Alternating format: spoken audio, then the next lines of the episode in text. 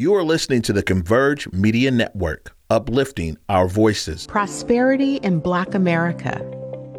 What will this require? Is Black business prospering? Are we reaching women and minority owned businesses? How do we achieve earning parity for wealth for our families? I'm that provocateur of change. I am Cindi Bright. Welcome to Heartbeat. Good evening, everybody. Welcome to Heartbeat. I am your host, Cindi Bright. We're excited tonight to have a conversation, a one on one conversation with a senator who's here with me this evening.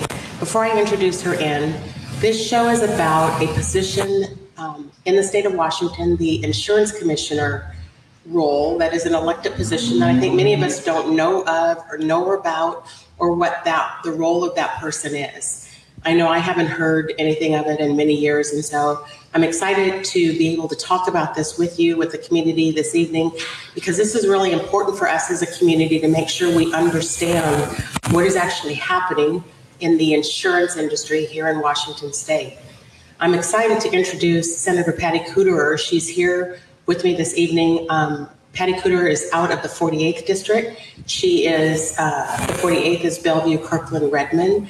She has been a phenomenal senator advocating in the legislature on our behalf on a lot of issues. And so uh, it is my honor to introduce Senator Patty Kuderer here with me this evening on Welcome to Heartbeat, Senator Kuderer. Thank you so much, Cindi. It's always a delight to be with you. You've been on a few times with me now. I have and enjoyed it every time.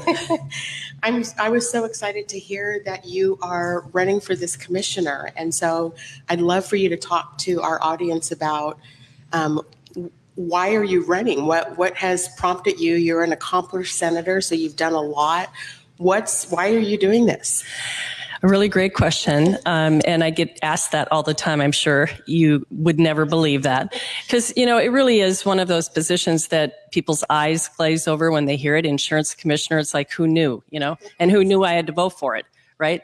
But the reality is, um, it's a very important uh, position. And I actually became very interested in this position about five years ago I was working on a bill dealing with um, how do how do create how do we create universal health care. Um, uh, I'm a firm believer in that, and that goes back even farther. I'll tell you a little bit about that. But I started looking at it, and I was working on this bill, and staff said to me, "You know, Senator Kuderer, um, this really should go through the insurance commissioner's office." And I went, "Hmm." I think I want that job. So that kind of started it about five years ago. And, um, uh, and even before that, in terms of my uh, interest in universal healthcare, that goes back 30 years ago with the birth of my daughter, uh, Emily. And uh, Emily was what they called a micro preemie. She was uh, one pound, 13 ounces at birth. She was actually stillborn. This is what the doctor, I'll never forget him when I came out of the anesthesia saying to me, uh, she was stillborn. We revived her, um, and she's in an incubator. And when I went to see her, all one pound, 13 ounces of her um, hooked up to all this machinery, including a tube down her throat that looked like it weighed more than she did. Uh, I, I knew this was something I wasn't going to be able to kiss and make better. Uh, and she spent five months in, in the hospital she had three surgeries while she was there. And during that time, I mean, I, I did the vigil as any mother would do and or could do. I was fortunate that I could do that. And, um, you know, there were a couple times when the insurance company said, uh, we're not going to pay for that procedure because even though the doctors say your daughter needs it, we think it's experimental. And as a lawyer, I was able to fight back, and I did. Uh, and she got the care she needed. Uh, and when she, I brought her home after five months, there was a letter from the insurance company um, telling me that my five month old, still very medically fragile baby uh, had nearly reached her lifetime cap. And that is when a switch went off in my head. Um, that we, I really felt like we had a morally bankrupt healthcare system, you know, a for-profit healthcare system that, um, you know, sacrificed care for people for profit. And I, I happened to meet a doctor in the hospital who was uh, a pediatric nephrologist who was also a writer, and he wrote extensively about our healthcare system. And he and I became um, very good friends, uh, and he also was very instrumental in helping my daughter find the right care. Um, but that's where I really learned about the problems in our healthcare system and how ours was accidentally formed. There was nothing, you know, logical about it. No other country has followed our example. Uh, and with the insurance commissioner position, that will allow me to focus on healthcare and bringing that to every Washingtonian. And that's really what I see as a vision for this role is to create, um, uh, an, an, approach to universal healthcare that works for this country. And, uh, and I'm determined to make that a reality. As, long as I'm above ground, I'm going to be working on universal healthcare. And, and so I've heard you tell that story before, and I appreciate uh, when you bring up issues like um, our, our ability to get things approved, the things that actually save our lives have to go through these gross processes of whether it's going to be approved or not for us to have the care. we will dig more into specifics around insurance here in just a minute. I do want you to talk about what is the actual role of that commissioner? What is it that you'll do in that seat? Yeah, very simply, there are two main uh, job duties for the insurance commissioner. One is to regulate the insurance industry, and that encompasses a lot of things: licensing, registration, reviewing premiums, etc., um, and being a consumer advocate. Uh, and that's another thing that's a very um, that comes naturally t- to me uh, as an attorney, as a trial attorney. It's been something I've done my entire career, uh, and uh, and I feel that that is a very important uh, duty of the insurance commissioner and one I intend to focus on. What do you think some of the biggest challenges are going to be for you um, when you win that election and get that seat? Love the confidence. um, I can tell you that you know this is a little different uh, because there has been uh, a loss of talent at the at the uh, insurance commissioner's office, and my uh, I, my job will be in addition to doing the regular duties of the commissioner, I'll also be uh, rebuilding uh, the agency and looking for talent and, and bringing people back. Uh, you know, to to bringing the, the agency back to to what it was and and even better. I want this position, I want this agency to go beyond what we've done in the past. And, and that's not to, to say that um, the current commissioner, I think he's done a very good job over the years that he's been in office.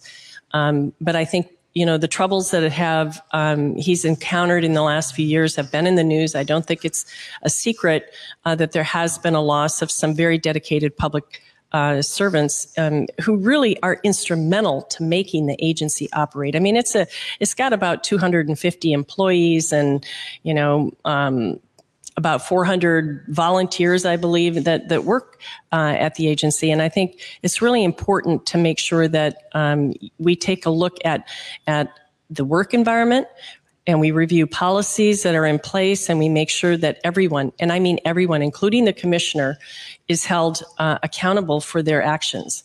Um, what is it? Um, I'm just going to actually come down a couple of levels and describe like what is it they actually do. So just to hear that there's 250 people working in the industry, and maybe the way to talk about that is to talk about the state of insurance here in Washington State, so we can understand kind of how they have been positioned and what is it that they're working on. Well, they're working on a lot of things because there's different kinds of insurance. I mean, that's what we need to understand. It's not just one monolith, right? Um, so, for example, um, in property casualty, you're going to be focused on climate change what's happening there. Um, that's a very big issue for our state, and that's a very big issue for insurance. And I think it's a role that the insurance commissioner is going to have an incredible, incredibly important role in making sure that whatever policies we put in place to make sure that our insurance companies stay solvent, but also that um, there is coverage for consumers when they need it. So, property and casualty is car insurance, correct? It's car insurance and homeowners insurance homeowners and insurance. what they call umbrella insurance. Mm-hmm. Mm-hmm. Yes. Okay. Yeah, so there's that aspect. Then there's the healthcare, and I talked a little bit about that. And there's an issue with uh, pharmacy benefit managers. I'm really getting into the details now, but uh, this is another um, area that the insurance commissioner plays a very important role on. And uh, I had a bill actually to give the insurance commissioner more authority over pharmacy benefit managers and the role that they play in pricing of our drugs. And that's really critical, especially for those with chronic illnesses like diabetes or hypertension, chronic hypertension, or AIDS, things like that. It's a really important um, piece. And it's it's lacking right now is that oversight um, and transparency of how pharmacy benefit managers actually do their drug pricing. Um, and, and earn their profit, quite frankly. Multi billion dollar companies there too.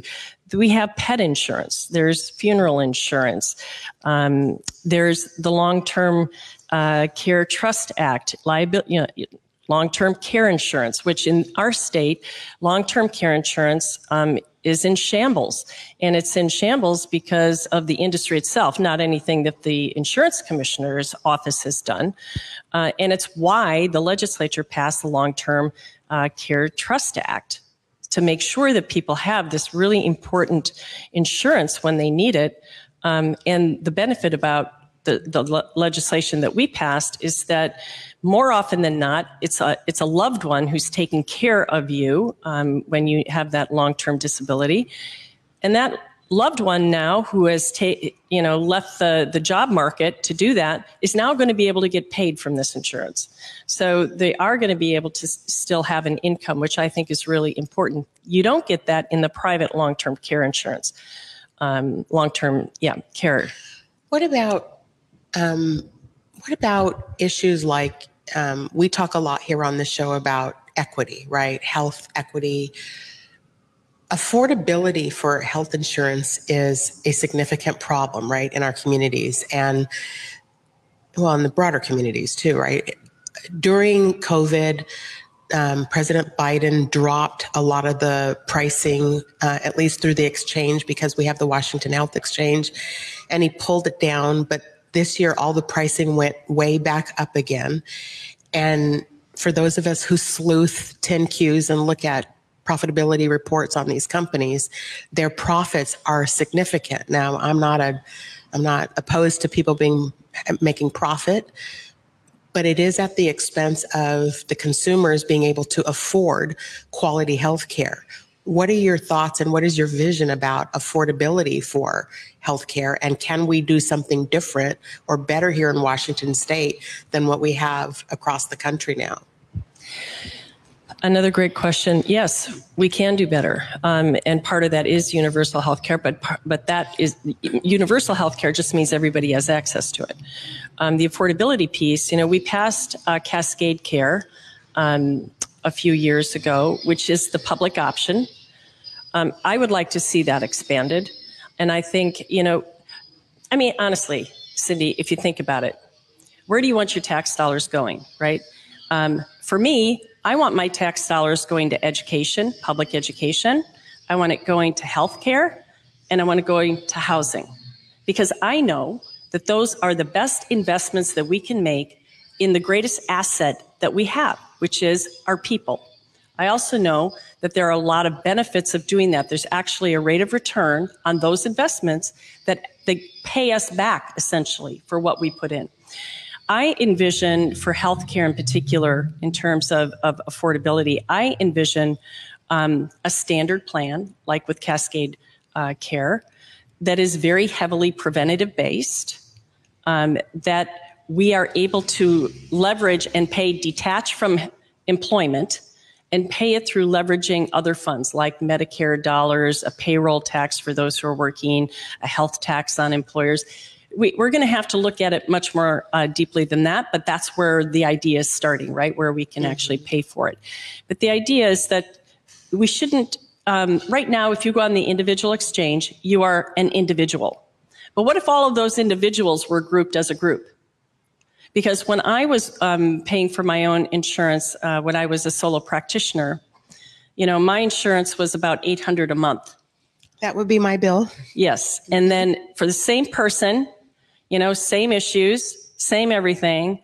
I win an election and I go to the state and I join their health care and now it's $84 a month. Mm-hmm. You know, so there's power in the numbers. And I think if we were to aggregate all of those individuals and say, yeah, you're on the, the individual exchange, but you're not alone. And You're the, with all these other people who are on the individual exchange. Now. And these are where our small business people are, yes. right? So yes. our small businesses, the largest economic engine in the state, can't afford healthcare. Yeah, and it and it and believe me, I think if you were to to poll businesses and and say, would you like us to detach healthcare from your business, they would say yes, because it is uh, an enormous expense, and we can do better. We don't, you know, right now we have some companies that are for profit and some that are nonprofit, and maybe what you do is open the pool up to those who are nonprofit. And then there's the whole issue of life insurance, right? The life insurance sector, which is uh, predicated on health, your the state of your health. Um, and if you're not in a company that is paying for that, and you have to go out yourself to get it, um, what was going through my mind when you were first talking about your vision for it was, you know, we all describe the consumer describes healthcare as just a system that helps keep us sick. It doesn't focus on solving what you were just referring to as um, I forgot the term you used, but preventative kind of healthcare, which takes me down the whole path of the whole natural path and how come we can't get coverage and all the kind of things on what's helping us stay better. So I'm babbling without a question here, but my question started off about life insurance like how do we get access to? And if you think about in brown and black communities i mean the the rates of maternal death are higher for black women. Uh, if you think about uh, earning power for brown and black communities still 53 cents to the dollar. What is it that what's your view or vision about being able to have access to even life insurance policies without using our our health conditions against us necessarily, and particularly over a certain age group. I mean, Yeah, you know, the interesting thing about it is that um, everything, you know, that we do, essentially what we eat, where we live, all of that plays into, you know, our DNA download. All of that plays into our overall health. We can do things to be healthier. Um, but, you know, like what happened with my daughter, um, that wasn't her that wasn't anything she did. It wasn't even anything i did. It, wa- I, it, it was just the number was up right? A statistic. And um, and that happens too. Um, and i think we have to be looking at health on a continuum and and you know we have to be able to um, you know uh, it, it has to be holistic. And in terms of the insurance piece itself, I mean, you know, they have their um, underwriters who look at the risk and they have a way of calculating the risk. And I don't know that we're going to change that. Um, but I think we need to change the conditions under which they look at or how, how we are living so that we, we don't have, um, we reduce the potential for those things to occur, if you know what I'm saying. And again, that goes back to the investment in in housing. You know, one of the the bills that we passed not too long ago, um, it was the Senator Saldana bill that dealt with um, focusing um, revenue in areas, uh, housing areas that are in mixed industrial use so that where there's more pollution and things like that, we're going to focus there and clean that area up because we know that that's related to health, health conditions, right? And we also know that um, people in lower socioeconomic um, demographic tend to live in those areas. And so I think we need to start prioritizing everybody and we need to start looking at health very holistically. yeah, the whole the holistic approach to healthcare does um, for many of us. I mean, I personally use concierge medicine, right? I pay a doctor every month to have a naturopath to have access to a doctor that will actually go to bat for me and help me, as opposed to trying to go through the referral process. Uh, or the gatekeeping or the way that keeps insurance companies from actually paying bills for people. And so when I think about holistic care and the fact that what you were just talking about, our food that we eat, um, the air that we breathe, like this is all intertwined together. And so we are being, I mean, I, these are my words, but almost intentionally made sick in order to help keeping profits going for insurance companies because they won't approve the drugs that we need to have to help and or um, the thresholds is kind of like credit scores in insurance, right? The thresholds that have been put in place for most people can't be achieved. And so it, this is a regulated industry, and so how do you deal with the fact that you go in as a commissioner and you are now you work under a regulated industry which controls how things are done? How will you navigate that and help get at some of these issues we're talking about tonight? Well, once I get in there, and you know, uh, first of all, I'm going to be meeting with people from the insurance commissioner's office. Um, and and hopefully that includes the commissioner himself to talk about the issues that they're working on and where they're at with things, and be able to, you know, look at it before. In the event I get in, I can hit the ground running. Um, but I think it's important. Um, you know, I guess there's without knowing everything that that's happening there right now, and I don't because I'm not in in that agency um, you know, I really wouldn't be able to, to say exactly what I would be doing other than I would be looking over everything, every issue that they have um, active right now, every complaint that has been filed with the insurance commissioner, and I understand there are several. Um, I will be looking at those and will be, you know, I'll be meeting with uh, the staff and talking with them in terms of developing a plan and a strategy to move forward. That's that's all I can tell you right now without having been in the job and you know experienced it firsthand. Um, I just know that um, that we need some change, uh, and you know I I'm certainly open to suggestions and I'm open um, to different approaches as long as it gets me to the vision where I'm where I think we need to go. And like I said, that that heads back to being the consumer advocate. Um, the regulatory piece I think is is pretty well in place there right now, um, but there are some. Uh, other other things we need to be looking at, like the bill I mentioned earlier that I dropped that uh, on on pharmacy benefit managers that I think needs to pass. Did, was that presented during legislative session this year? It was, yeah. And it did not pass? No, it got to the Senate floor and, and did, unfortunately did not get called uh, to the floor for a vote. Why is that? You know, uh, that's a tough question to know. Um, was it I really don't know if maybe there wasn't a path forward in the House. I don't know the answer to that. But I do think that it was a very strongly bipartisan bill. And I think it's an excellent bill. And, and I'm hoping that we'll be able to get it passed next year. And, and what will it do? It'll, it'll put it'll create a new statute for pharmacy benefit managers and it will put them uh, squarely under the jurisdiction of the insurance commissioner for regulatory purposes uh, and for investigation purposes. That's the other piece that the insurance commissioner does. Is can investigate um, complaints into uh, companies and practices. Mm-hmm. and um, and it would uh, put some transparency and accountability in place for uh, a part of the um, pharmaceutical cost chain that really has gone unchecked. And it is hurting both consumers and independent pharmacists. And to me, that is not a good situation and it needs to change.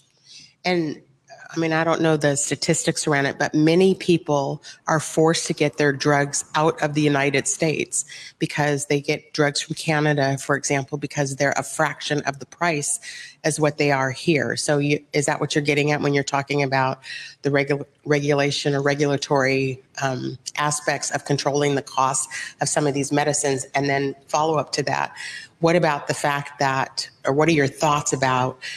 Uh, the high rates of cancer, the high rates of breast cancer. They, I just saw something come out today about, you know, they're now encouraging women to get uh, breast cancer checks at 40 years old. And and to be candid, you know this. Many people know I battled breast cancer myself a few years ago. Uh, and when sitting in the infusion room, I was shocked because the people, what I, my mental was that it was going to be a room full of older people.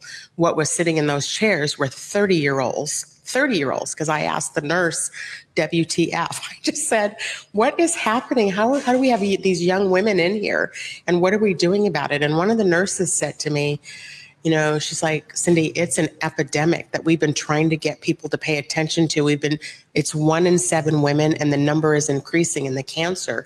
And then the cost of cancer treatment is more than the housing market here in Seattle. I mean, it's off the ch- chart. So, you Did know, she say what was causing it? She said it's the air we breathe and the food we eat.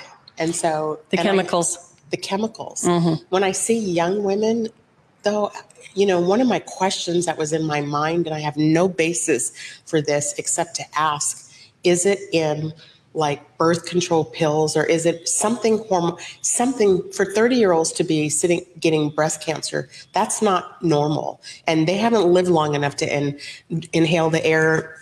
My 59 year old self has been inhaling and so something's up like and i think we just all wonder that i mean i tell my daughter-in-law all the time get in and get checked because you just don't know it's happening at such a rapid pace for women for young women Yeah, and that's you know really good advice. Um, but I think it's really it's hard to know exactly what's causing that. I mean, I think we all know that being exposed to chemicals is not a good thing, um, uh, and um, we also know that some people have uh, a DNA propensity to some kinds of cancers.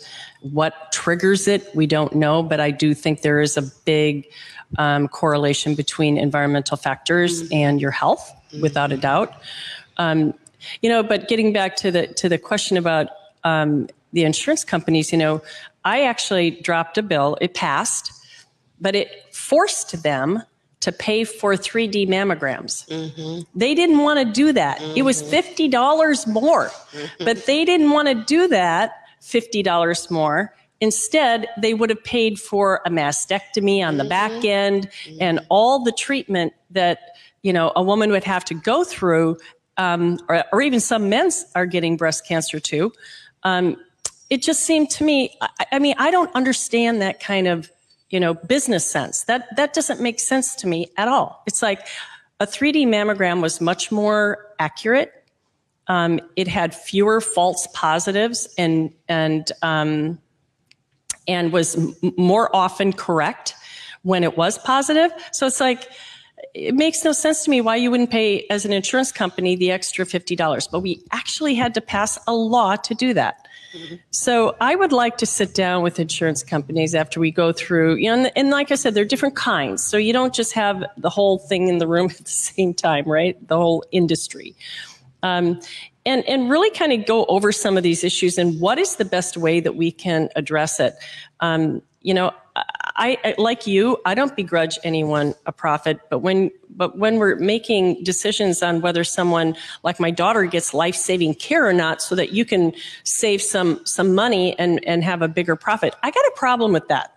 So you're planning on sitting in a room with a bunch of older men to talk, to talk about women's health care and Or maybe over Zoom.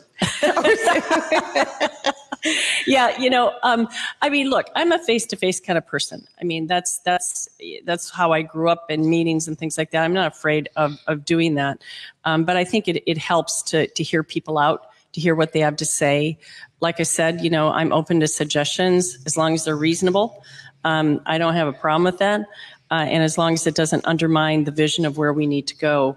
Uh, I, I think that that's really important that we move in this direction of making sure that consumers have um, not only access to healthcare in particular, but that it is indeed affordable.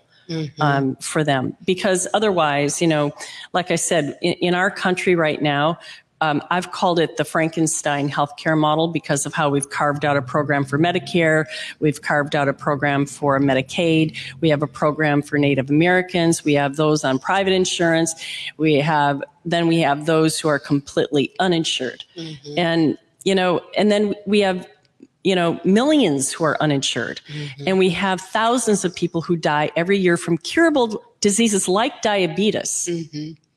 In our country. And it seems to me that, you know, I don't understand this hesitation to invest in healthcare because it helps the economy. The economy is more robust when people are healthier and at work because then they're not homesick and are going into for treatment and mm. things. And it just seems to me that this is it's it's a it's an idea whose time has is you know has come for sure and really has been here you know i would have liked to seen the public option adopted with obamacare.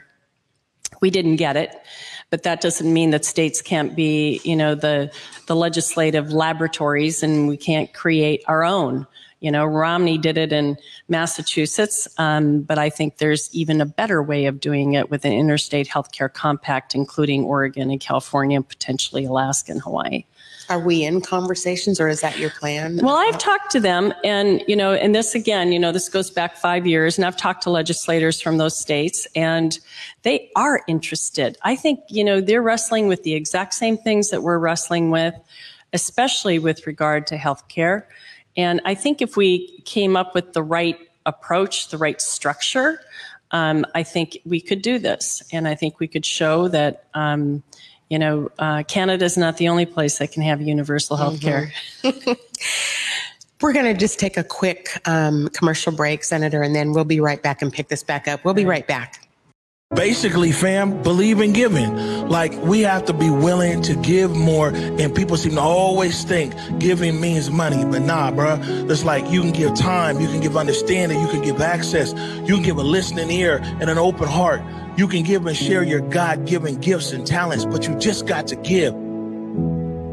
What's up, everybody? You know, me and Besa, my girl, we had to pull up to Market Street Shoes once again, y'all. And you know, we do this every season. We have to get the new shoes, the new boots, and this time I even got a coat. Yeah, no, you did walk in without a coat. I really I'm glad you found one. But their boots were on point. Yes, the boots, the bags. I even grabbed a flannel. Yeah, you did. You know, and I was able to get some hats and everything. I was really impressed.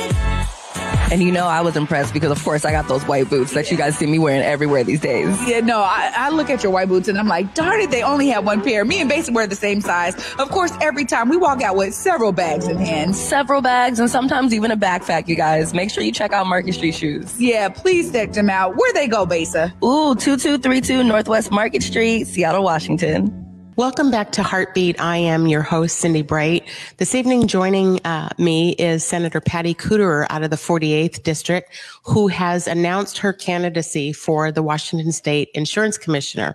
It's been a fascinating and fast first half of the show listening to her vision and her view about her leadership in that position and what is possible for us. So this is pretty exciting that we are uh, potentially uh, removing the status quo of what has stayed in place and that we have somebody with a fresh vision and someone who can actually take a lot of action for uh, us on our behalf. Senator Kuderer has done a lot. I have followed her closely over the last few years. So definitely an activist and someone in the legislature who is aiming to make things better for all of us here in Washington state. And we spent the first half of the show talking about, you know, affordability, um, access, those sorts of things. I want to go in the second part of the show. I want to talk a little bit uh, more deeply, Senator, about some of the other issues that are related to insurance, but they're interesting topics right now that the legislature is still talking about, which is the drug uh, epidemic in our communities, the fentanyl that is uh, widely distributed, coming at a faster rate. And now we've got this Blake decision that the legislature is contending with. Now, I can't sit here and describe it to anybody intelligently. Maybe you can, and maybe you can talk to us about kind of what this all means from the insurance commissioner perspective dealing with this crisis here in Seattle area. Sure. So, do you want me to explain the Blake decision Yeah, first? let's do that. Okay. All right. Well, um, the Blake decision was a, a Washington State Supreme Court decision that essentially said that our um, law that um, said it was a felony to possess a small amount of drugs on your person was unconstitutional. And they held that it was unconstitutional because there was no element of intent. And that is fundamental to most crimes. And notable exception would be a DUI. Um, but otherwise, you typically need to have intent for there to be a crime. It, it, was the right decision, but it came at a very difficult time because it was right smack dab in the middle of a session, and there had been no previous work on um, on addressing that because we were waiting for the Supreme Court decision, which we thought was going to come out at the end. Um, so what we ended up doing uh, is passing a temporary fix for two years that made it a misdemeanor, but gave you three diversions to start. Um, that um, did not work. And so we, but we took those two years and we started working on what could be a possible solution to this very complicated issue. Um, because drug addiction, uh, anyone who's known anyone uh, who's suffered from uh, substance use disorder knows that it's not a linear path out and everybody has their own journey. Uh, and it is a really challenging issue all the way around. Um, and so the issue right now, we're, call, we're being called back into special session in the middle of May. Uh, and I'm hoping that we will come to a compromise agreement on what the solution is going to be on how to handle uh, people who are um, caught with a small amount of drugs on their person or openly using in public. Uh, at this point, the debate is we, we know we would like to have a statewide standard. Um, I think that that it makes the most sense. Whether it's a misdemeanor or gross misdemeanor is part of the debate. Um, and uh, obviously, that the criminal piece of it is really, to me, um, secondary to what's really paramount, and that is the amount of money and resources that will be going into um, drug addiction treatment and substance use disorder treatment. And I think that that is really, really critical. We are simply not set up at this point structurally um, with the beds, with the mental health counselors, with the drug addiction specialists, et cetera. We don't have the numbers to, to service the need um, to, to go straight to decriminalization. And that's why that is not going to pass. I do not see that there being a path forward for that in our state at this moment. Doesn't mean it can't happen at some point in the future. And certainly the, the data and the evidence um, suggests that that is the direction we should be going. Um, but my hope is that with with the um, amount of resources that are included in in this compromise, that that will uh, be what will really um, motivate people to support um, a compromise solution so that we do get help to people and get help to them sooner than later. I view it as a medical condition. Uh, when, when you're um, suffering from substance use disorder, but not everybody who has uh, drugs on them is a drug addict. And I think we need to be mindful of that and, and how we do assessments, et cetera. So it isn't an easy issue. I'm going to be very frank with you, um, and um, and i am going to have to wait to see what they come up with before I can make a decision one way or the other. If it's if it's too harsh, I'm probably going to be a no. Um, but in terms of when you talk about insurance and how does that play into it, well, we had an entire county, Grays Harbor County, that was completely without access to healthcare insurance. They pulled out because of the opioid epidemic and the amount of treatment that was happening in that county. Now, the insurance commissioner, to his credit, convinced them to go back in, but then we also passed Cascade Care, which allowed us to go back in. So we at least have two options, a public option and a private option in every county in the state. Um, but I, but you can see with private insurance why that's dangerous when you have that ability to just pull out of a county when there's that kind of need. You don't want to pay the claims anymore. And again, it's the for-profit versus the nonprofit. And is the money going to invest into people's health and their health care, or is it going to go into the pockets? And so, is what you when I paraphrase back, because I'm always in my See Spot Run uh, version of interpretation on what you're saying, is the bottom line that the decision has to be made, whether this is a misdemeanor or a gross misdemeanor. And doesn't the impact of that decision impact the brown and black communities more? Yeah, I think it does, which is yeah. why I was supportive of a misdemeanor mm-hmm. um, approach. And um, of course, with the diversion um, as well, and, and having prosecutors uh, divert, um, uh, especially first time. Uh, you know, first time um, offenders into uh, a drug treatment program. Um, uh, you know, this is um, uh, this has been an issue that affects every corner of the state. But it's interesting to listen to the local governments, and they have different approaches to it. When I spoke to mine, the bottom line came down to each one of them, and I'm talking about the mayors and, and the uh, chiefs of police, is they really feel it's important to have a statewide standard. Um, the problem with the gross misdemeanor for me is that, ironically, it actually is um, more harmful than the original felony. And the reason for that is that there were sentencing guidelines on a felony in these situations, right? That called for less time in jail than if it's a gross misdemeanor. That's why. And when and when you have a felony, you're in superior court. They see felonies that are way worse than that. So the odds of them wanting to put you into a, a jail cell are really, really low.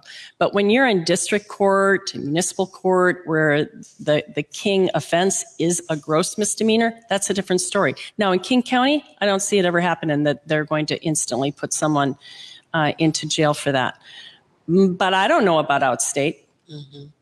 Isn't there also a drug? Uh, the name of it escapes me at the moment, but a drug that's being used when somebody has overdosed and they're giving it to. Naloxone? Yes. What can you say about that? Because again, I'm thinking about insurance and um, Well, I think for one thing, that should be covered. It should be in every school. And I mean, uh, you know, is it currently? I think some schools do have it. I think it's important for, um, you know, almost every place to have it because of the widespread use uh, of, of um, fentanyl.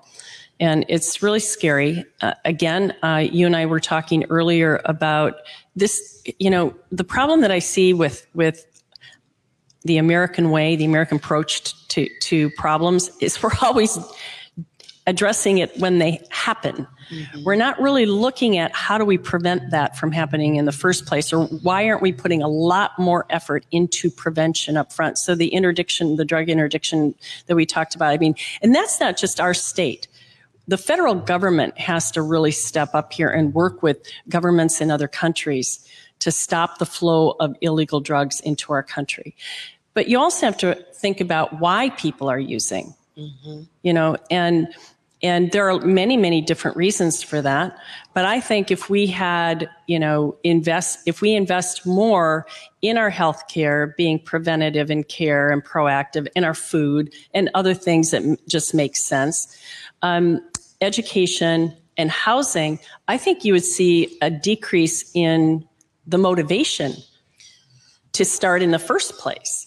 And so I don't want to put words in your mouth. So you are correlating lack of having access to housing, people living in streets, lack of having access to education as, you know, feeder points into drug use or how would you like why is it increasing at such a rapid rate? You can see it out here in seattle how you know in one week's time you got more people like we're literally stepping over the top of other pe- people laying in the streets. It's gotten bad and i know it's not just here. I my, my son was just talking about being in la last week and how it had gone way up from when he lived down there a few years ago. So the rate of it is going off the roof and what what are we correlating the usage to like why are so many people using like this Yeah, I mean, I don't know that I can answer that question. Um, all I can say is that there's a deep um, need in our country to invest in its people, and we haven't been doing that. And um, I think when people, um, you know, have hope and have, um, you know, a reason to, to, to get a job, they got a family, they got an education, they're, you know, they have healthcare, they don't have to worry about those things. I think there's less, you're, you're busy living life at that point. There's less looking wherever or, you know, getting, getting involved with, with drugs. I can't answer that. I know there's experimentation that goes on in high school, of course. Um, and that's a different issue altogether. Um, uh, we, we debated that as well. The legend drugs, you know, the Oxycontin versus the illegal drugs on the street. And the fact that they were actually in the compromise, the legend drugs were going to be a misdemeanor um, and the drugs on the street were going to be a gross misdemeanor, which meant those with brown and black faces on the street were more likely to get a gross misdemeanor. But, you know, um, people who look like me who are taking mom's OxyContin and going in the basement would not, would have a misdemeanor. And, and I found that that was not, I, you know, that, that I'm a discrimination attorney. So that, you know, that, that to me just felt really um, offensive. And so I wasn't able to support that bill that, that came out of the Senate. In fact, 15 Democrats voted against that bill out of the Senate. Uh, and of course, the House sent over a misdemeanor version. Ours was the gross misdemeanor. Um, and you know, it, it, and the compromise was a, a, misdemeanor and gross misdemeanor in the way I described mm-hmm. it, and that didn't make it out of the House. Mm-hmm. So, and and we don't have. Uh, correct me if I'm wrong. Uh, we don't have here in Washington State, like we don't have adequate drug treatment centers around. No, we don't. We, I told you, we, we are missing that. That's the infrastructure piece that we need to be building. You know, we're going to be flying the plane uh, as we're building it. And it's we that's why the resources that are in this compromise and that's the one thing that I think everyone is really holding on to in terms of what the final result is going to be because that's really really critical mm-hmm. to us really starting to make a dent into this very serious crisis and helping people. I mean, at, at, at the core, that's what this policy should be designed to do, mm-hmm. is to help people who are in desperate need. Mm-hmm. Do you believe um, that we'll be able to get um, when you uh, are elected into the seat that we'll be able to start focusing more on? I mean, you won't be in the Senate anymore, I guess is what my head was. Um, so, how do we continue the momentum? Uh, to try to help resolve problems for people as opposed to labeling them as problematic people and just letting them you know die in the street and and then let's just play it out once they if they have treatment um, you know i've happened to have some of this in my family where um, you can stay clean but then you come back and you've got to go back into a society that you can't afford to pay rent you can't afford you don't make enough money um, you know, it's that vicious circle of poverty and lack of access. And how do we get people to be able to, how do we change this entire ecosystem so that people don't fall back into it when we get them out of it or a, a portion of them out of it? You mean I'm, that they don't relapse? I mean, yeah, I mean, it's, it's a, it's a difficult I mean, yeah, anybody- there's no guarantee, um, and and you know, to be frank, we're not going to save everyone. Mm-hmm. I mean, that's uh, I've had that in my own family. We're not going to save everyone. Mm-hmm. We know that, um, but we are going to if if we follow the research and follow the data, and our policy aligns with that, we are more we are more likely to save way more people than if we let emotion drive whatever comes out of the legislature. I, I, just, you know, the more that I see emotions getting whipped up about this issue, the more I back off and look at the research and the data. And as I told you earlier, there is no correlation between harsh punishments and uh, someone recovering from substance use disorder. Mm-hmm. There's, it's not connected because it doesn't work. Okay, and say that louder for the people in the back. There's no correlation between harsher punishments mm-hmm. and and helping someone recover from drug addiction. Mm-hmm. Uh, there's no correlation there. In fact, sometimes it's actually contraindicated because, for example, with opioid, um, people who who are addicted to opioids, uh, they will be in, in jail, let's say for a year, let's say it's gross misdemeanor. Sure, they, they're dried out, they're not using, right? But their tolerance level has gone down. They come out, they're not really cured, if you will. They're not recovered because this wasn't something they chose and they weren't ready for it. They've got stressors again because now they've been in jail for a year, so they lost their job, they lost their house, right? And um, so they go back to using, but their tolerance level is much lower, but they take the same dose they did before mm-hmm. they went in and they overdose and die. Mm-hmm. And there's evidence to that. Mm-hmm. So what I'm saying is that I want to be smart about this. Um, because if we allow our emotions to take hold and think that we need to punish everybody for every, um, you know, choice they make that is not healthy for them, we're just going to make matters worse. We're not helping anything. And it's very, very costly to do that. It's not like the taxpayers aren't paying for that. Mm-hmm. They are. And I would rather my tax dollars go to something that works. But we do need to build the infrastructure. And that's why, like I said, there's um, millions and millions of dollars put into this bill to, to help start us in that direction. It's going to take more.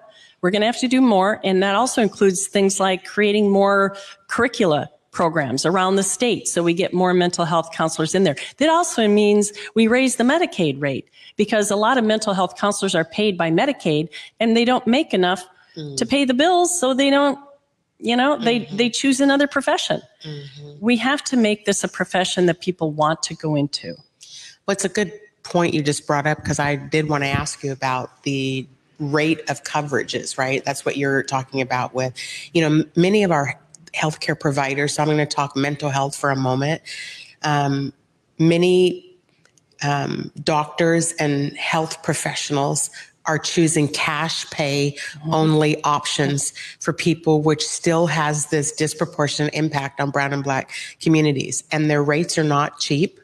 And you go in to see a mental health person, it's $200 cash out of your pocket. People can't afford it. And so what do we do about the reimbursement rates and or, you know, providers are just walking away because the bureaucracy inside of insurance companies you can't navigate it. And first off, you can't get a live person. Um, what do we? What's the thought about that? What do you think? Well, that's why there's the consumer advocacy position in the insurance commissioner's office. If there's a complaint about not being able to work with your insurance company, call the insurance commissioner's office.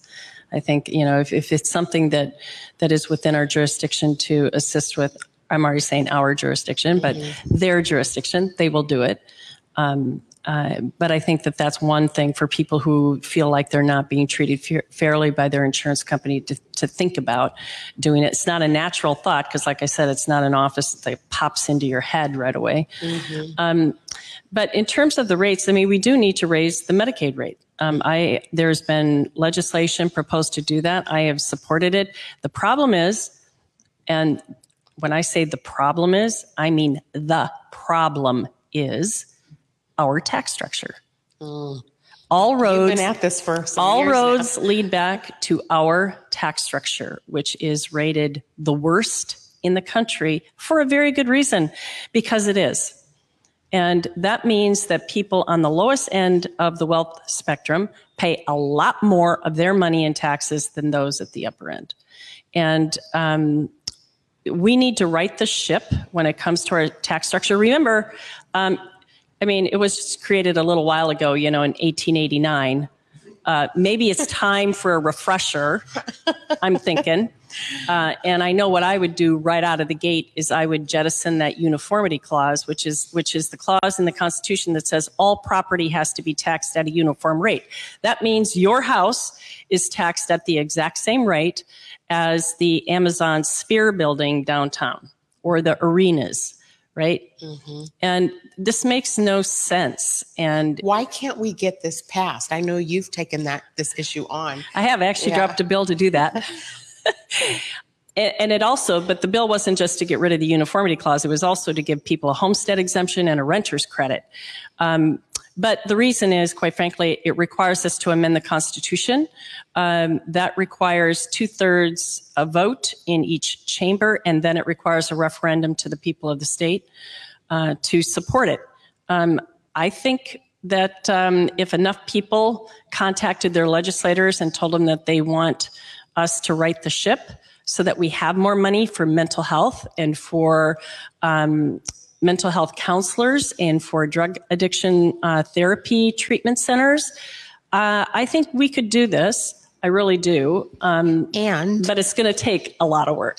and if we can get, you know, for the two thirds majority, if we can get more people who have common sense thinking, like what you're describing, into positions of power in the legislature where we take the two thirds power away from the people who are blocking it, which is why you see people like me on here all the time talking about trying to get people elected and trying to help support that because we can't do it.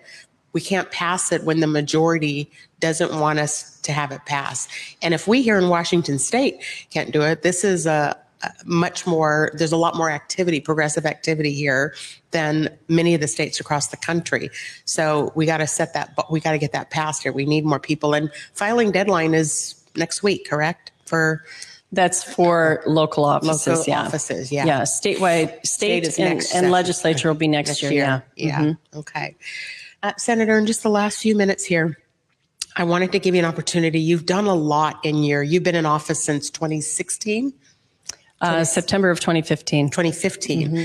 Can you share with us your proudest moments as a senator and some of the things that you've done and achieved there um, as a senator here?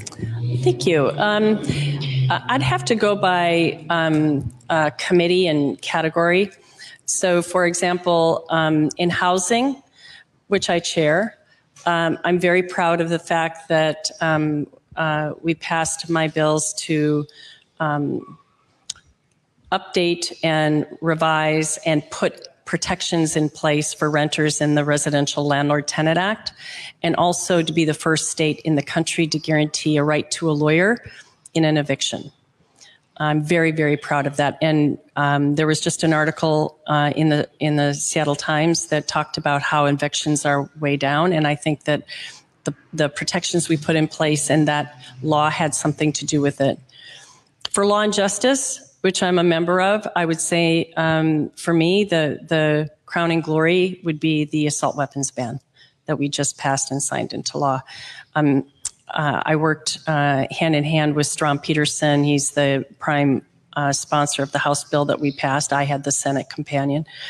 Um, and it's just, it was such a common sense bill, but it was so long overdue. And, um, you know, the, the idea that we need to, ha- to have military style weapons as civilians is really hard for me to, to even think about and and even think even more that they would be on the streets and open carry. Um, and we did pass my bill to end open carry as well. Um, I think for elections in state government and elections, uh, I had the bill that finally, you know, put an end to advisory votes. And um, you know, you might remember those were the Tim Eyman. Mm-hmm. Um, you know, it's it was. Uh, I termed them waste, fraud, and abuse because they were. Um, and uh, the way that they use loaded language, and they were intended, they were designed and intended to influence public opinion, not to measure it. And essentially, what they were was um, they were taxpayer funded um, anti tax propaganda on our ballots. They are gone. They are relegated to the dustbin of history. Uh, I am exceptionally happy about that.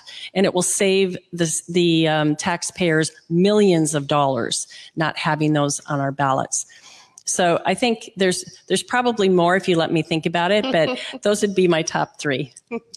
Awesome. Well, Senator, thank you so much for coming on uh, this evening and talking with me and talking with our community about the work that you have done, accomplished, and more importantly, about this race that you've stepped into on behalf of the citizens here in Washington state to help us get affordable health insurance and access to um, health insurance and for helping to address uh, health equity issues that we have in our communities. And so, to our audience who joined us tonight, thank you for listening in and joining this conversation. Please pay attention to this uh, campaign. It's May. This election is uh, November. Is that right? Senator? Uh, the election will be in November of 2024. Of 2020. A little early. She's she's she's a year out in front, which is uh, Senator Kuderer's style, is to be in front of issues. So please pay attention. We'll be monitoring that. Thank you all for joining us this evening, and we look forward to seeing you next week. Have a good evening. Thank you. That up in Saks, I favor black businesses. Assuming I'm rooting for everybody that's black. Yeah. Uh huh. Yeah. Converge Media produces culturally relevant content for Black and urban audiences. Our coverage is raw, transparent, and objective, praised by community leaders, government officials, and residents.